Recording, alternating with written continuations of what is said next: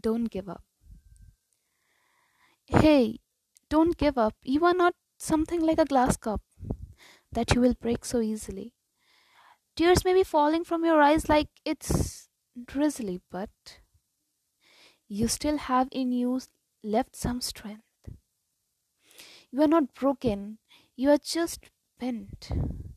I know the journey is long, it makes you tired, and I also know that you are very strong.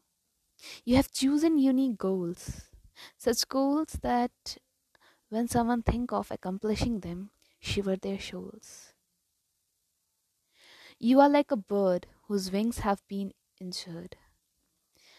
You must heal and once again fly in the sky, this time bit more high, and the challenges are great, but you don't need to be afraid. Remember, your goal is to become the voice of the oppressed.